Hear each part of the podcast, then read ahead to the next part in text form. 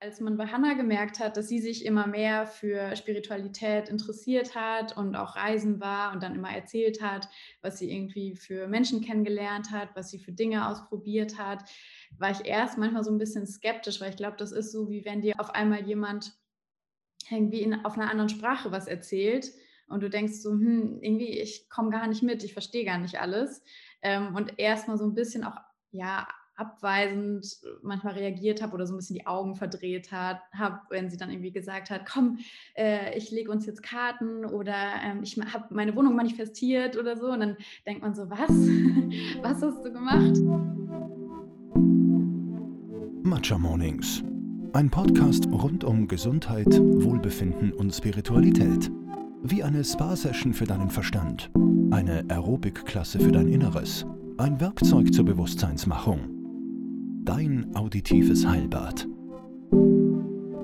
Hallo zusammen, ich spreche heute mit den liebsten Schwestern Hanna und Marie Krutmann.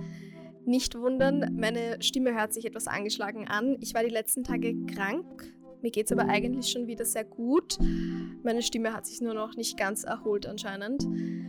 Die zwei haben jedenfalls ein Buch geschrieben namens Everyday Magic, ein Handbuch für alltagstaugliche Spiritualität, wie sie schreiben, also perfekt gemacht für Matcha Mornings einfach. Dabei räumen die beiden am Bild der modernen Hexe mit ESO-Klischees auf und dabei rausgekommen ist ein Buch über selbstermächtigende Spiritualität sowie eine praktische Sammlung von Tools und Ritualen und Ideen für den modernen Alltag. Ich durfte das Buch schon vorab lesen, weil ich auch einfach zu 120% Zielgruppe bin. Und dadurch, dass das Buch einfach die Perspektiven beider Schwestern vereint, also zum einen Hannah mit ihrem spirituellen Know-how, die dennoch bestimmte Aspekte der Spirit Bubble sehr kritisch beleuchtet und auf der anderen Seite Marie, die einen etwas feministischeren und skeptischeren Zugang auch zu dem Thema hatte oder zu diesen ganzen Themen hatte, ist Everyday Magic einfach, wie sie auch schreiben, kein Hokuspokus, sondern ein feministisches Handbuch und Wegweiser zur eigenen Magie geworden. Und wo wir schon beim Thema sind, kleine Werbeeinschaltung, mein Go-To-Shop Witchlandia, bei dem ihr handverlesene Kristalle, spirituelle Literatur und nachhaltiges Räucherwerk bekommt. Ihr bekommt mit dem Gutscheincode Matcha Mornings 10 großgeschrieben, also Matcha Mornings 10, bekommt ihr minus 10% Rabatt auf wirklich die schönsten Kristalle weit und breit. Ich habe auch mit der Tina vor circa einem Jahr gesprochen. Also wenn ihr ein paar Folgen runterscrollt, findet ihr auch eine Folge mit der liebsten Tina Mia Weidemann von Witchlandia und da könnt ihr uns eine ganze Stunde lang nur über Kristalle abnören hören. Und wie gesagt, ihr bekommt es als Zuhörer und Zuhörerinnen von Matcha Mornings mit dem Rabattcode Matcha Mornings 10 minus 10% Rabatt. Das Buch Everyday Magic ist jedenfalls ab sofort erhältlich im Handel. Ich kann es wirklich nur wärmsten Herzens empfehlen. Ich packe euch natürlich wie immer alles in die Shownotes und ihr findet auch wie immer eine Zusammenfassung unseres Gesprächs sowie diesmal auch ein Video auf www.matchamornings.de. Wie immer, ich freue mich, wenn ihr die Folge teilt mit Freundinnen oder Freunden oder auf Social Media, wo auch immer ihr wollt ich freue mich einfach, ja, wenn ihr es mit euren Liebsten teilt. Und jetzt wünsche ich ganz viel Spaß beim Zuhören. Stay weird.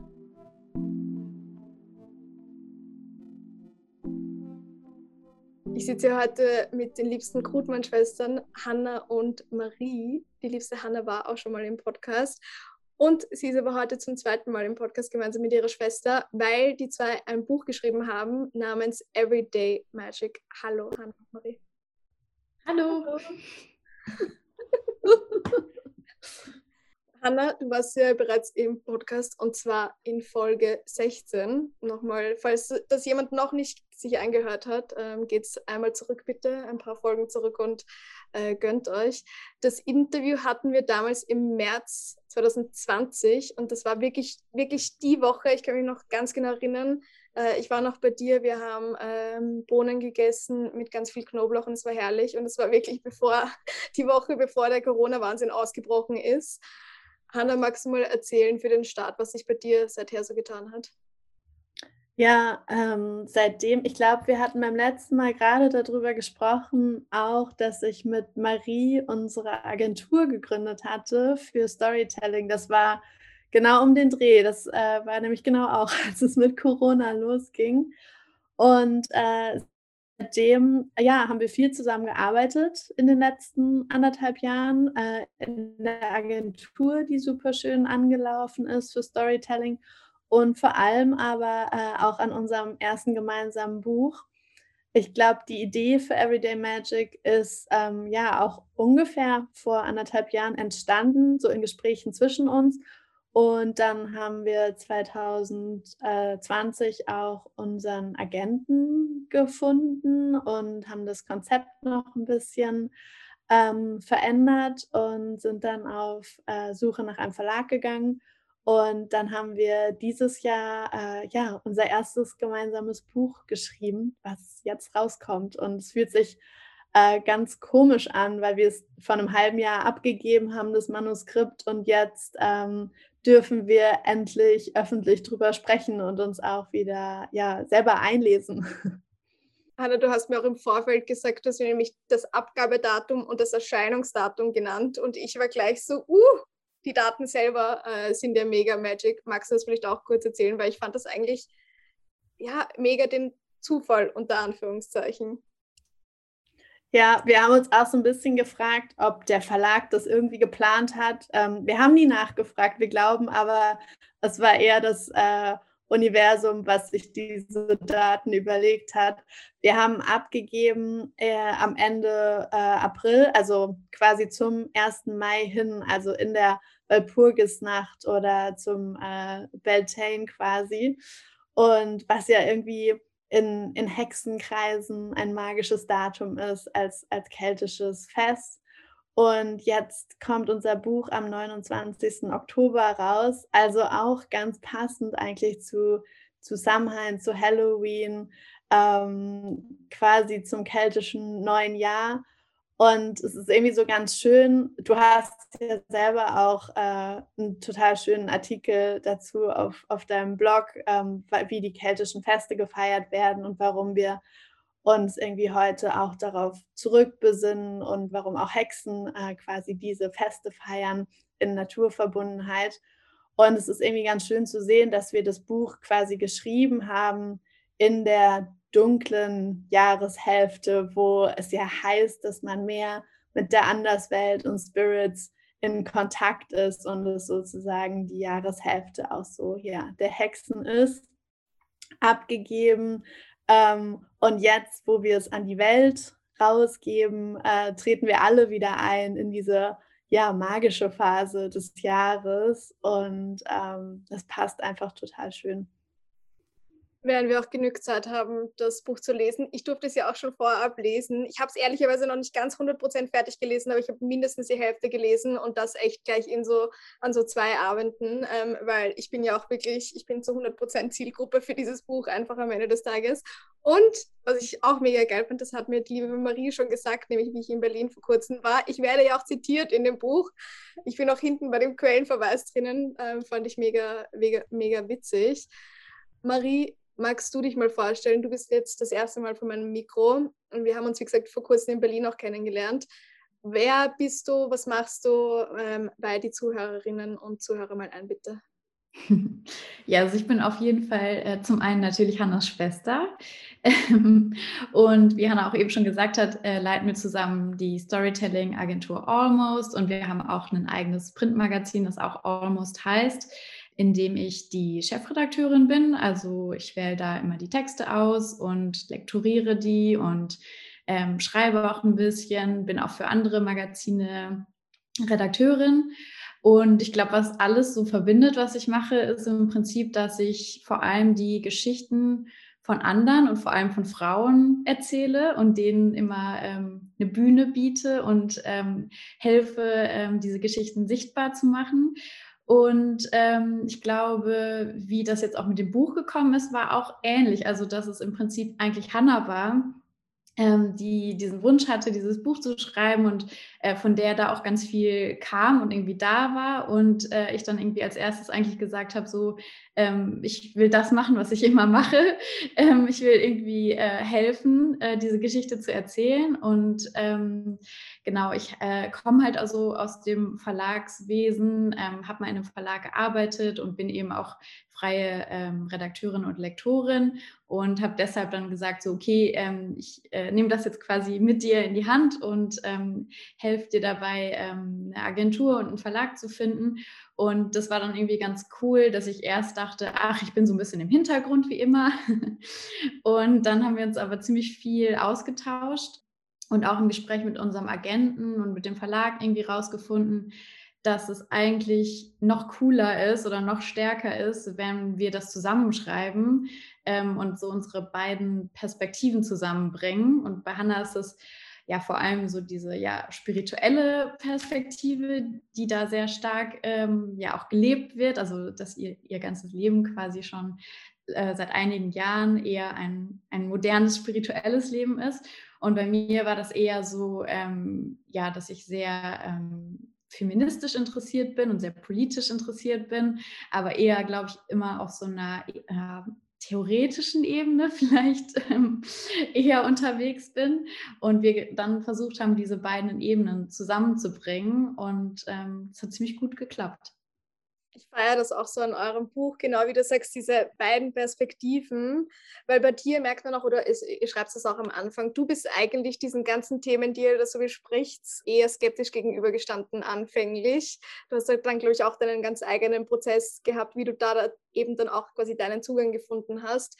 Magst du davon vielleicht einfach mal erzählen, weil eben wie ich glaube, es gibt einige Leute, sage ich mal, die diesen ganzen Themen relativ skeptisch gegenüberstehen. Aber ich habe auch wirklich das Gefühl, so in den letzten ein, zwei Jahren hat sich da sehr viel getan und haben sehr viele Leute ebenso ihren ganz eigenen persönlichen, individuellen Zugang auch gefunden.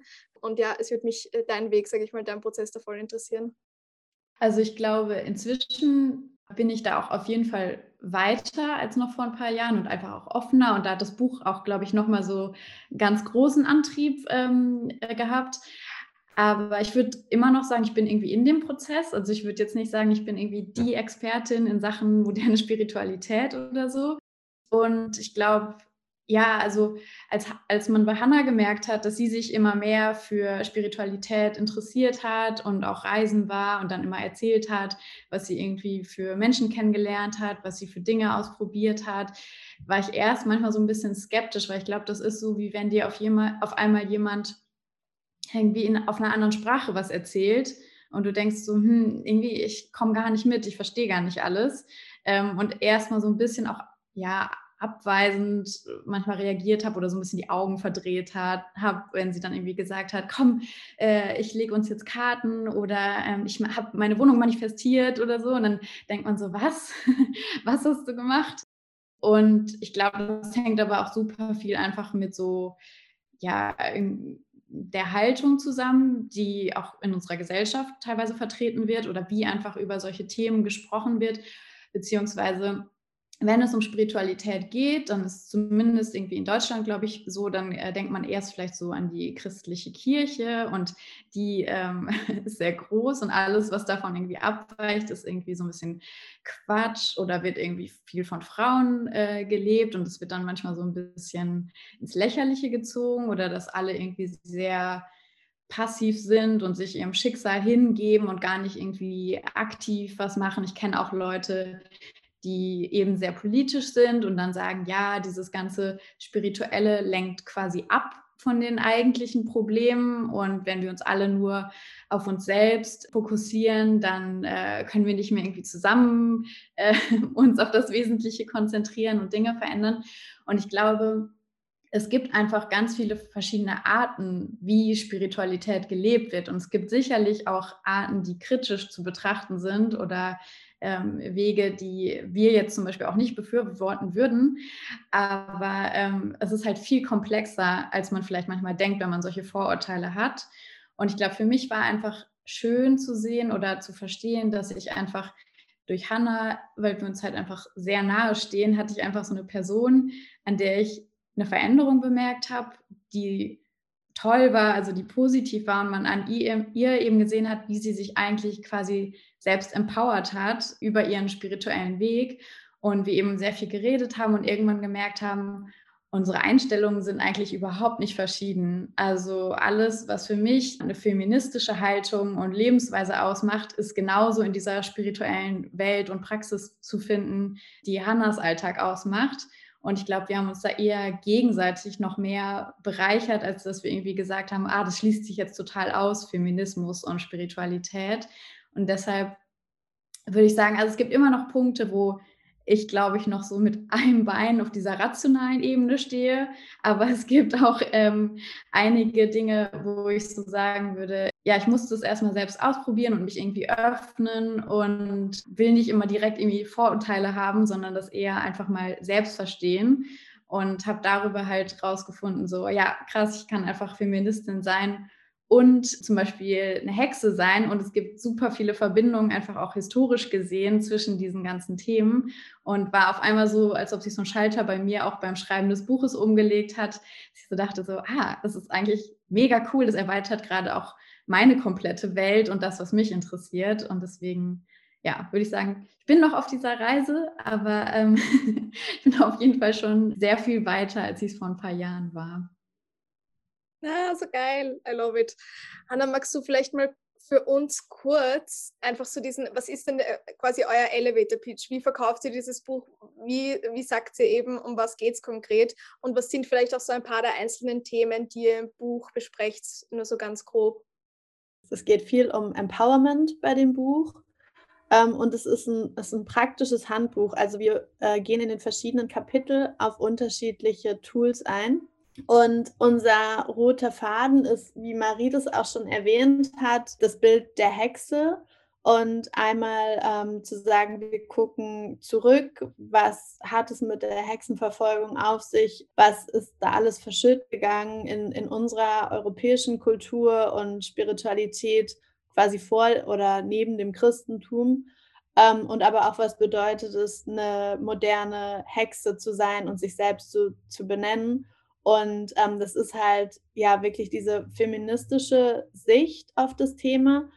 Und als Elevator Pitch, wir gehen halt quasi durch verschiedene Themen wirklich, wie was sind Kristalle, was ist Manifestation, was hat es mit Astrologie auf sich, was hat der Mond vielleicht auch mit, mit der Menstruation zu tun, Thema Sisterhood, Rauhnächte und so weiter. Und ähm, erklären halt wirklich für Personen wie beispielsweise Marie, die eher zweifelnd dem Thema äh, gegenüberstehen, was das ist und wie man das praktizieren kann, erklären aber auch immer ein bisschen was zum Hintergrund, ähm, woher es kommt, probieren so viel Logik und aktuellen Bezug wie möglich reinzubringen, um halt zu zeigen, wir stehen mit mindestens einem Bein auch in der Realität und sind nicht jetzt irgendwie in einer ganz anderen Sphäre unterwegs und äh, probieren eine Sprache zu haben, die das einfach einfach erklärt und Humor reinbringt und eben nicht, dass man das Gefühl hat, man schlägt so ein Buch auf und man muss direkt sich verpflichten, in so eine komplett neue Denkweise reinzugehen, weil das ist halt super abschreckend und es ist halt vor allem auch nicht empowernd, weil dann sind wir wieder dabei, irgendwie zu belehren oder nach was zu suchen und es geht uns darum, ja wirklich für uns einfach Tools zu zeigen, die man ausprobieren kann oder nicht. Und aber auch mit so ein paar Klischees aufzuräumen und aber auch zu sagen, ähm, ich praktiziere sehr viel von den Dingen, die in dem Buch stehen, aber äh, ich habe selber gemerkt, dass vieles, was ich gemacht habe, halt auch irgendwie nicht okay war, wie unbedacht irgendwelche Mantras zu singen oder auch so zum Thema Manifestation zu sagen, das funktioniert so und so und das funktioniert für jede Person, weil es hat sehr viel mit Privilegien zu tun und mit deinen Voraussetzungen und da halt auf solche Themen auch hinzuweisen und auch kritisch äh, zu betrachten, woher bekomme ich meine Kristalle, läuft das so nachhaltig ab, äh, woher kommt mein Räucherwerk und so, um einfach auch Themen anzusprechen, die sonst vielleicht innerhalb dieser Bubble so ein bisschen ignoriert werden. Und uns war halt wichtig, dass das auch einfach ein Teil davon ist,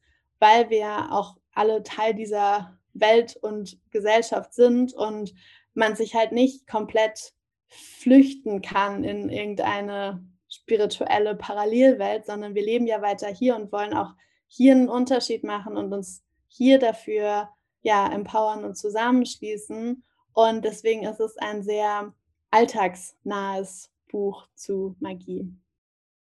Ich finde eben diesen Bogen von gerade auch, wir holen Leute am Anfang der Reise irgendwie ab, aber trotzdem auch so Leute wie mich, dadurch, dass ihr das alles auch ein bisschen kritischer betrachtet und dadurch, dass es eben auch wirklich, so wie du sagst, sehr, sehr modern geschrieben ist, wirklich mit Humor, wie du sagst, ähm, aber zum Beispiel gerade auch das Thema Manifestation finde ich also super, super toll aufgearbeitet, Hanna, wirklich äh, Respekt, weil eben wir wissen, glaube ich, beide, wie viel Schwachsinn zu dem Thema da auch einfach draußen ist, Sierra The Secret und Co. einfach und deswegen dadurch, dass ihr da einfach wirklich so, dass du das sage ich mal, erklärst, aber trotzdem auch kritisch betrachtest, finde ich, holst du einfach so oder holt sie einfach so beide ab, so Leute, die wirklich am Anfang der Reise stehen, aber auch Leute, die da definitiv schon ein bisschen weiter sind, weil es einfach definitiv nochmal zum Denken anregt und einfach Impulse gibt. Also deswegen, ich bin der größte Everyday Magic Fan.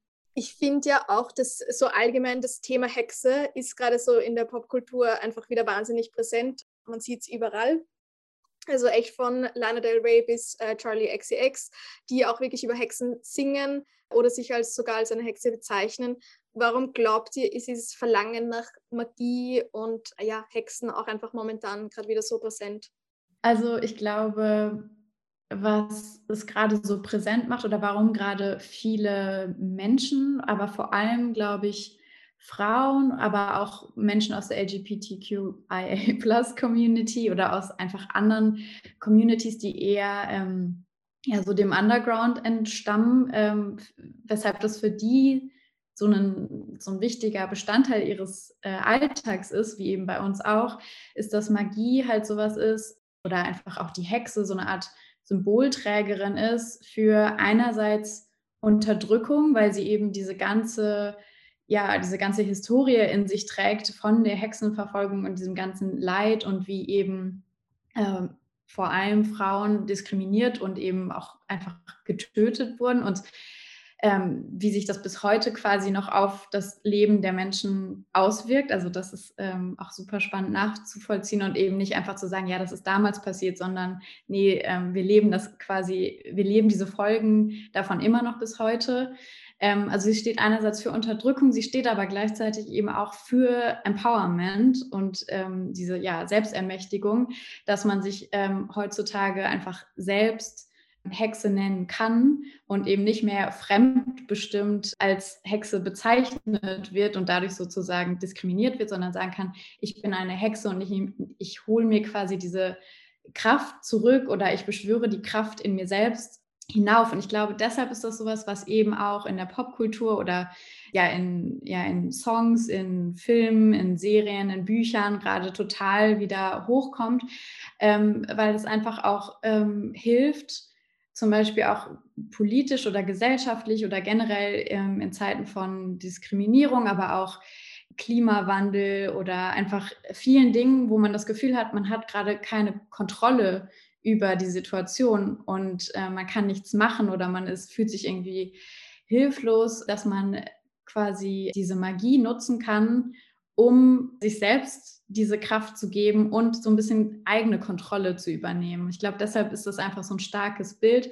Und ich liebe es halt auch total, weil das sowas für mich zumindest immer so was leicht Provokantes hat, ähm, auch zu sagen, so ich bin eine Hexe und zu gucken, wie Leute darauf reagieren, vor allem Männer, finde ich irgendwie cool. Also so ein bisschen so mit diesem Bild auch zu spielen. Gleichzeitig sagen wir aber zum Beispiel in unserem Buch auch, es ist trotzdem auch ein totales Privileg zu sagen, ich bin eine Hexe, weil man eben auch immer noch diskriminiert werden kann oder belächelt werden kann oder vielleicht nicht ganz so offen mit dem umgehen kann, äh, wer man ist oder wen man liebt.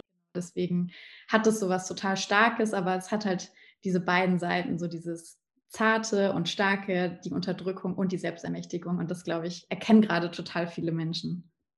Ich würde auch sagen, die Hexe, ähm, eigentlich was, ja, wie Marie gerade gesagt hat, mit diesen Themen, wie auch wir merken durch die Klimakrise, dass wir einfach nicht mit der Natur verbunden sind Und die Hexe ist halt einfach so diese Urperson, die quasi komplett in Einheit mit der Natur war und wie viel Sinn es macht, sich gerade damit wieder zu verbinden und zurückzufinden zur Natur und gleichzeitig aber halt auch mit äh, dem Thema Feminismus und, und wie wichtig das wird und halt aber auch Ungerechtigkeiten anzusprechen und so. Und auch da ist sie halt so dieses Sinnbild. Also sie steht für so vieles, was gerade einfach aktuell gesellschaftlich da ist und auch halt wirklich zu sagen, wenn wir eine spirituelle Praxis leben oder eine Verbindung haben, die aber nicht mehr in dem Kontext von einer klassischen patriarchalen Religion gelebt wird,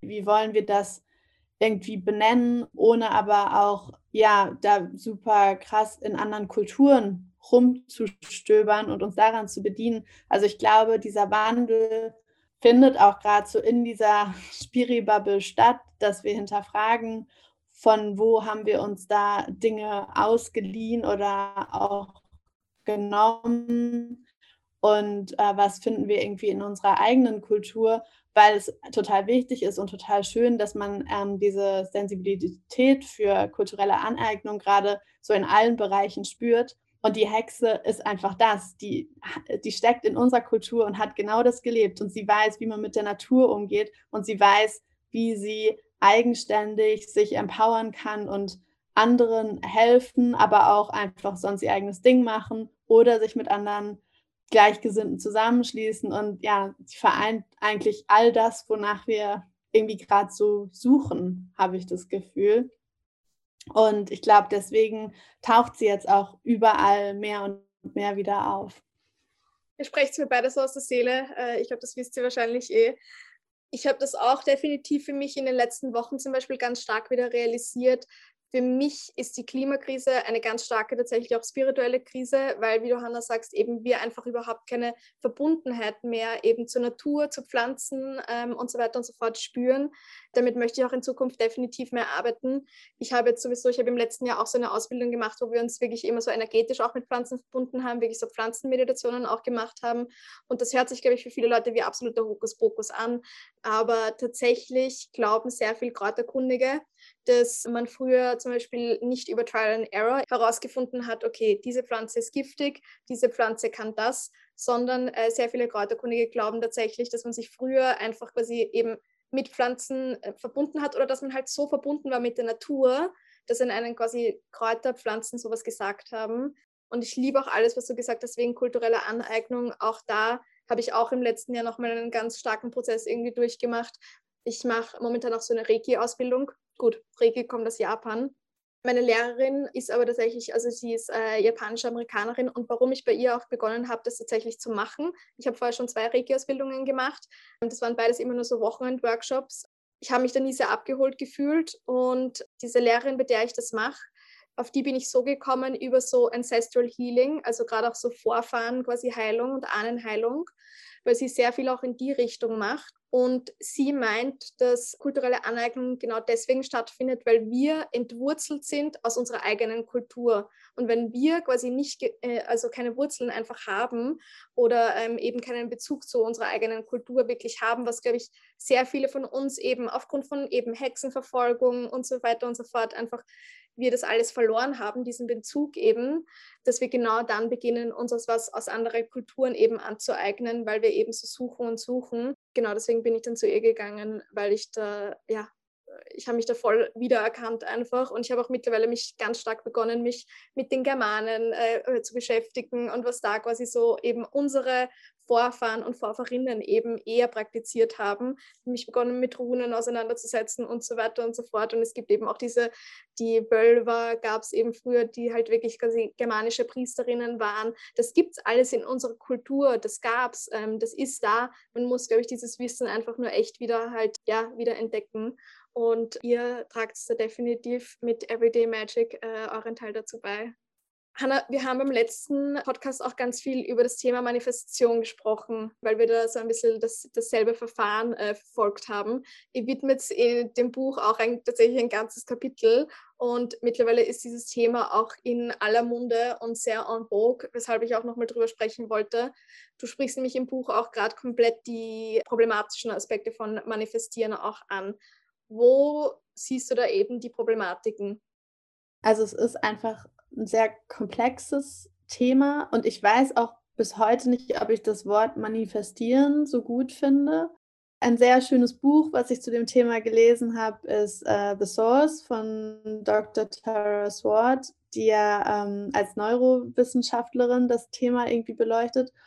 Und ich glaube, an einer Stelle sagt sie auch, im Prinzip heißt manifestieren wirklich, dass man aktiv wird und eine Sache macht also so in der Art. Und das finde ich irgendwie so eine gute Aussprache, weil ich finde halt sehr viel von den Sachen, die es so, ja, irgendwie zum Thema Manifestation gibt, ist immer so dieses Thema Visualisieren, Träumen und Warten, aber es, es wirkt sehr passiv oft. Und ich glaube halt, äh, dass das Allerwichtigste, es ist einfach sehr viel mehr Psychologie als ähm, irgendwie Universumsmagie, meiner Meinung nach. Neben aber den psychologischen Aspekten geht es halt auch einfach darum, Dinge zu tun, aktiv zu werden und die sozusagen ins Leben zu bringen. Und dafür braucht es aber gewisse Voraussetzungen und nicht jede Person hat die Zeit oder das Geld, das zu machen oder die Ausbildung. Und gerade was das Psychologische angeht, dieses sich zutrauen, auch was zu machen oder zu glauben, dass etwas für einen selber möglich ist. Wenn man The Secret, den, den Film zum Beispiel schaut, also die Doku oder das Buch liest, sind eigentlich die meisten Leute, die da irgendwas manifestieren, ich würde sagen, weiße Amerikaner, äh, zum Großteil männlich, die irgendwie schon sowieso sehr viel Geld haben. Und das mag vielleicht sein, dass die sich ein Vision Board kleben von einer äh, Luxusvilla oder einem Porsche und äh, kurz warten und sich das vorstellen und dann ist es da. Die werden aber auch das Geld gehabt haben, um dieses Haus dann zu kaufen oder dieses Auto. Und genug andere weiße Dudes, die auch alle dieses Leben leben und deswegen denken sie auch unterbewusst und bewusst, dass äh, das für sie möglich ist. Und das ist aber natürlich nicht die Lebensrealität von den meisten anderen Menschen. Und halt irgendwie das, was wir uns zutrauen, auch so wie wir aufwachsen in, in unserer Kindheit und Jugend und so weiter.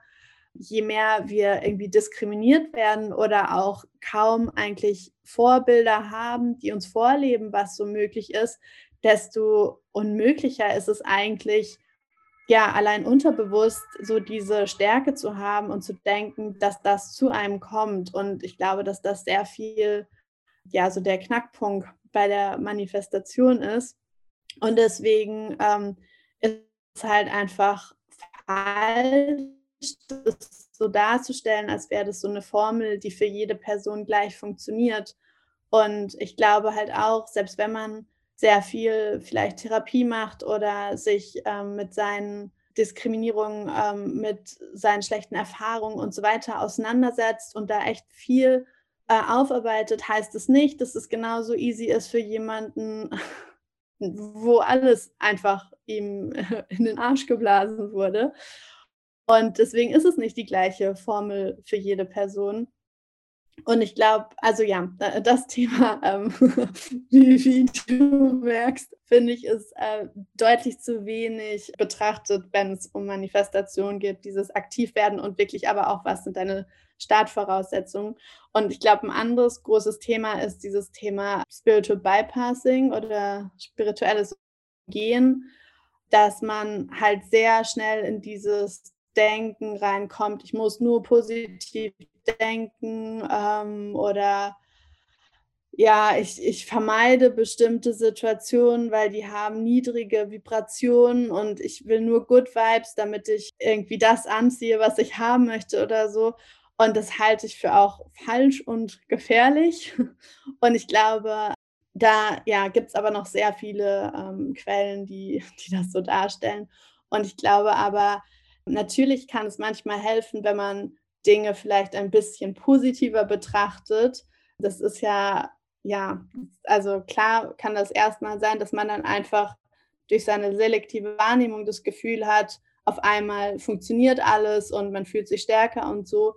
Aber es wird halt echt kritisch, wenn man dann Menschen aus dem Weg geht, die kritische Fragen haben, körperliche Symptome ignoriert, Schulden ignoriert, sonst was, einfach weil man sich so in diese, ja, diese toxische Positivität flüchtet. Ich glaube halt auch nicht, dass, dass es gesund ist, dass ähm, in vielen Manifestationsanleitungen steht, dass man immer gut, gut Vibes haben muss und es einem gut gehen muss und so. Weil ich glaube, gerade dadurch, dass wir uns auch mit negativen Erfahrungen oder schwereren Emotionen beschäftigen und wirklich die leben und auseinandersetzen, können wir eigentlich uns selbst und auch unser Unterbewusstsein stärken und dauerhaft herausfinden, was wir wirklich wollen und ähm, probieren, das zu erreichen, anstatt da irgendwie krampfhaft alles zu ignorieren, was uns irgendwie runterziehen könnte. Yes, I love it. Und ich liebe dieses Update quasi äh, zum, zum letzten Podcast. Ich würde nämlich auch sagen, einfach, und das schreibst du auch im Buch, dass quasi mal Freunde zum Teil einfach so auf dich zukommen und mal fragen, gut, wie manifestiere ich mal schnell, schnell etwas? Und solche DMs habe ich tatsächlich schon bekommen, wo ich dann, ich weiß dann nie, wie ich da auf sowas antworten soll. Wie, wie kann ich mal schnell eben das und das manifestieren? Für mich funktioniert es so nicht, für mich hat es auch so nicht funktioniert oder das macht auch keinen Sinn für mich am Ende des Tages. Ich mag auch dieses Aktivwerden sehr. Ich würde sagen, für mich, glaube ich, wenn es irgendwie funktioniert hat, sage ich mal, war es deswegen, weil ich erstens sehr, sehr viel Zeit, und so wie du sagst, es haben nicht alle die Zeit, da reingesteckt habe, wirklich meine Essenz, sage ich mal, nach außen zu kehren. Und da diese Zwiebelschicht, eben ganz viel Schattenarbeit, ne, innere Kinderarbeit, also da sind wir halt, wie du sagst, bei der Psychologie, ganz viel davon. Und das war wirklich ein monatelanger Prozess, so dass ich mittlerweile einfach mehr meine Essenz lebe und tatsächlich ins Tun komme und dadurch, glaube ich, ziehe ich dann einfach so bestimmte Sachen an. Aber nicht, weil ich mir jetzt einfach nur, wie du sagst, irgendwas vorstelle und eben nur Good Vibes und Good Thoughts und so weiter und so fort. Deswegen, ja, so viel dazu. I love it. Kommen wir langsam zum Schluss. Äh, mich interessiert nämlich auch immer so der Buchentstehungsprozess. Wollt ihr davon einfach kurz berichten? Wie kann man sich das vorstellen, wenn zwei Schwestern ein Buch schreiben? Wie sieht das aus? Ähm, ich habe gerade noch bei diesem Manifestationskapitel gedacht, ich glaube, das war das schwierigste Kapitel, das wir geschrieben haben. Alle anderen Kapitel haben eigentlich immer so ein Tool, was vorgestellt wird oder so eine Art, ja, irgendwie magisches Hilfsmittel, also seien es äh, Kristalle oder ätherische Öle, ja, oder irgendwie konkrete Rituale, die man so im Alltag machen kann die für mich auch immer so einfach zu verstehen waren, weil ich dann gemerkt habe, okay, es geht auch manchmal einfach vor allem darum, dass man was hat, an dem man was visualisieren kann oder, ähm, oder Gerüche, die einem helfen, irgendwie mehr in eine Sinneswahrnehmung zu kommen oder so. Und du brauchst die alle nicht. Ähm, rein theoretisch brauchst du nur dich, ähm, um dich zu empowern und so, aber die helfen halt. Und dieses Manifestationskapitel war, glaube ich, das, wo ich die allermeisten Fragen gestellt habe an Hannah, und immer wieder war so, ähm, ich weiß nicht, ob es jetzt schon wirklich genau rauskommt und ich weiß auch nicht, ob ich es wirklich verstanden habe, was ich machen muss, weil, wie ihr beide gerade schon gesagt habt, das ist halt super wirklich auf so einer psychologischen Ebene und es passiert halt alles im Inneren und es ist so eine Arbeit, die nicht nach außen hin sichtbar wird, sondern halt so ein total langer Prozess ist, in dem man selbst drinsteckt, aber wo man nicht sagen kann, nimm das und das, folgende Zutaten, sprich diese Formel und dann ähm, ist der Zauber gelungen.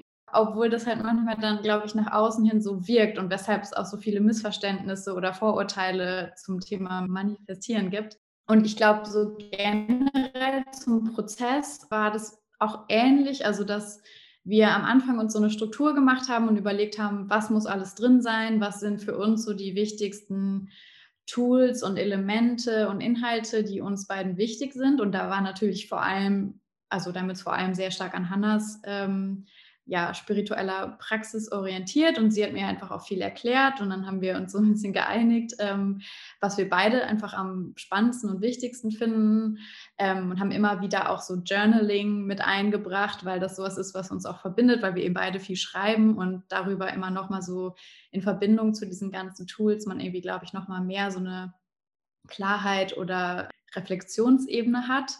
Und dann als quasi so dieses Grundgerüst stand oder die, die einzelnen Inhalte, zu denen wir schreiben wollen, haben wir irgendwann gemerkt, so uns fehlt noch so ein bisschen so dieser Rahmen, also so dieses Ganze, was, worüber wir eben auch am Anfang gesprochen haben, also die feministische Haltung, die Hexe, die eigentlich so diese Symbolträgerin ist und auch das verbindende Element zwischen uns beiden, aber auch zwischen diesen ganzen verschiedenen Tools und Praktiken im Alltag letztlich war es dann so, dass eigentlich ich vor allem das erste und das letzte Kapitel geschrieben habe. Also ich habe sozusagen so den, die Klammer geschrieben, also so ein bisschen so das Theoretischere und eben auch das Historische mit dem Bezug auf die Hexenverfolgung. Und das letzte Kapitel ist halt nochmal Sisterhood und was das für uns bedeutet, ähm, wie wir uns gegenseitig mehr supporten können, auch unabhängig jetzt nur von unserer realen Verwandtschafts-, äh, sondern wie man auch Schwesterschaft allgemein mit mehr Menschen zusammen leben kann. Ähm, und von Hannah kam halt echt so dieser ganze Praxisbezug zu den verschiedenen Themen und Tools. Ich glaube, wir sind dann immer tiefer gegangen und haben immer geguckt, wo kann man vielleicht auch eine Anekdote von Hanna oder von mir ähm, mit reinbringen, damit man eben diese zwei Perspektiven hat. Also einmal dieses, ich kenne mich schon aus und ich möchte mein Wissen vertiefen oder ähm, das vielleicht nochmal irgendwie aus einer anderen Perspektive lesen. Und dann halt eben auch meine Perspektive, quasi so ein bisschen die Rolle der Fragenden, ähm, wenn es eben um die Praxis geht.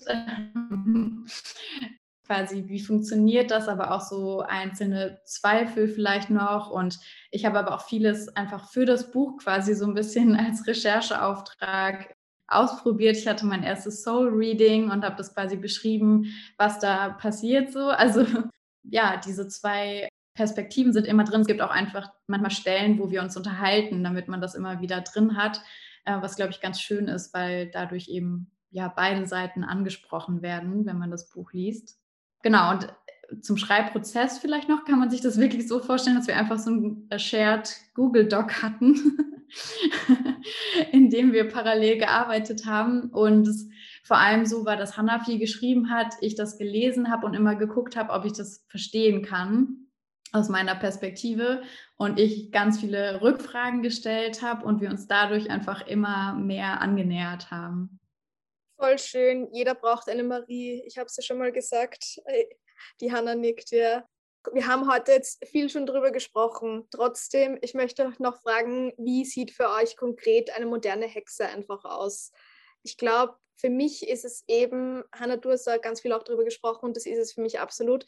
Für mich ist es einfach diese erdbasierte Spiritualität, ist am Ende des Tages. Und wir haben eben nur diesen Namen Hexe dafür ähm, oder jeder weiß dann, ich hoffe zumindest, dass die meisten Menschen dann wissen, wovon man spricht. Man sagt da zum Teil auch gerne Greenwich dazu, wenn es eben konkret so um Kräuter geht, was ja voll mein Thema ist. Ich sag mal, so sehe ich das Ganze ein bisschen und wie du auch gesagt hast, definitiv mit einem Fuß in der Realität, aber es wird mich eure Definition interessieren oder einfach, ja, was eine moderne Hexe so alles macht auch. Also wir gehen auch im Buch drauf ein, weil es uns halt gerade so wichtig ist, dass man sich nicht so direkt den nächsten Begriff wieder überstülpt. Und wie du gerade gesagt hast, eine Hexe kann sehr viel sein. Und es gibt die Green Witch oder die Kitchen Witch. Also man kann natürlich auch eine Hexe irgendwie wirklich als Wicca, als, als Religion leben. Oder es ist halt wirklich mehr dieses politische, feministische Statement und man ist einfach eine, eine politische Hexe, die ähm, Sachen anspricht und sich selber treu ist. Deswegen, ich würde sagen, so die ganz klare Definition möchte ich gar nicht geben oder möchten wir auch gar nicht geben im Buch. Aber es geht auf jeden Fall um Menschen, die ihre eigene Kraft heraufbeschwören können, die, wenn sie wollen, sich mit anderen verbünden äh, auf Augenhöhe, die aber halt auch wirklich diesen Blick auf die Erde haben, sei es halt eher politisch oder wirklich in dieser Naturverbundenheit, also gelebt über Kräuter oder so. Ich glaube, kann ganz, ganz unterschiedlich aussehen, aber es ist halt wichtig, dass sie auch präsent ist und, und mitbekommt, was passiert in der Welt und eben nicht irgendwie in so einer Nebensphäre ihr eigenes Ding macht, sondern sie ist sehr konkret mit dem Erdgeschehen auch verbunden. Und ich finde es ganz schön, ähm, also ich habe das mehr und mehr auch so im, im Freundinnenkreis, äh, dass ich das Gefühl habe, wenn mir jemand sagt, hey, die solltest du kennenlernen, die ist auch eine Hexe, ich habe sofort da so ein Gefühl für, das ist eine, ja, oft eine Frau, aber muss es auch nicht unbedingt sein, aber einfach eine Person, die so diese Eigenschaften und diese ja, Neugier und ähm, Verbindung mitbringt, aber wo ich auch sofort weiß, die, die ist irgendwie badass und macht ihr eigenes Ding und sie wird mir gefallen. So. Es ist für mich auch einfach eine unabhängige Person. Also ähm, es ist keine Person, die über irgendeine Beziehung zu einer anderen Person definiert wird oder so. Also du bist nicht automatisch die Mutter von jemandem oder die Frau von jemandem oder, oder Partnerin oder wie auch immer. Also du wirst nicht, wie es halt oft ähm, vor allem bei Frauen ist, irgendwie direkt in so eine Rolle gesteckt, sondern du stehst erstmal vor allem für dich. Und wenn man sich so diese ganz klassische Hexe vorstellt, wie sie irgendwie in Geschichten gezeichnet wird oder so, du hast halt auch deinen Besen und du kannst jederzeit wegfliegen und ähm, du hast magische Sprüche, um dich gegen Energieräuber zu wehren. Du hast deine eigenen Rituale, äh, um die Kraft in dir selbst heraufzubeschwören. Aber du kannst halt immer deinen Hexenzirkel rufen. Also du bist auch nicht alleine. Du weißt, du kannst dir immer Verstärkungen holen bei denen, die eine ähnliche Kraft teilen wie du. Und zusammen kann man diese Kraft halt verstärken. Und es ist eigentlich ein total simples Bild so, aber ähm, total stark, finde ich. Und es lässt sich einfach auf so viele Ebenen, eben sei es äh, Natur, sei es Politik, sei es Beziehungen oder alles Mögliche, lässt sich das einfach so gut anwenden. Und deswegen kann man sich, glaube ich, total gut mit der Hexe identifizieren, aber trotzdem so seinen ganz persönlichen Weg einschlagen, ohne sich irgendwie einer ganz bestimmten Gruppierung schon wieder anschließen zu müssen und irgendwelche Regeln befolgen zu müssen. Yay, alles heute Gesagte unterschreibe ich zu 100.000 Prozent und ist alles my favorite thing uh, ever said. Ich liebe es. Danke, danke euch für das Gespräch. Holt euch bitte alle unbedingt dieses Buch Everyday Magic. Es ist ab 29. Oktober 2021 erhältlich und uh, tausend Dank euch.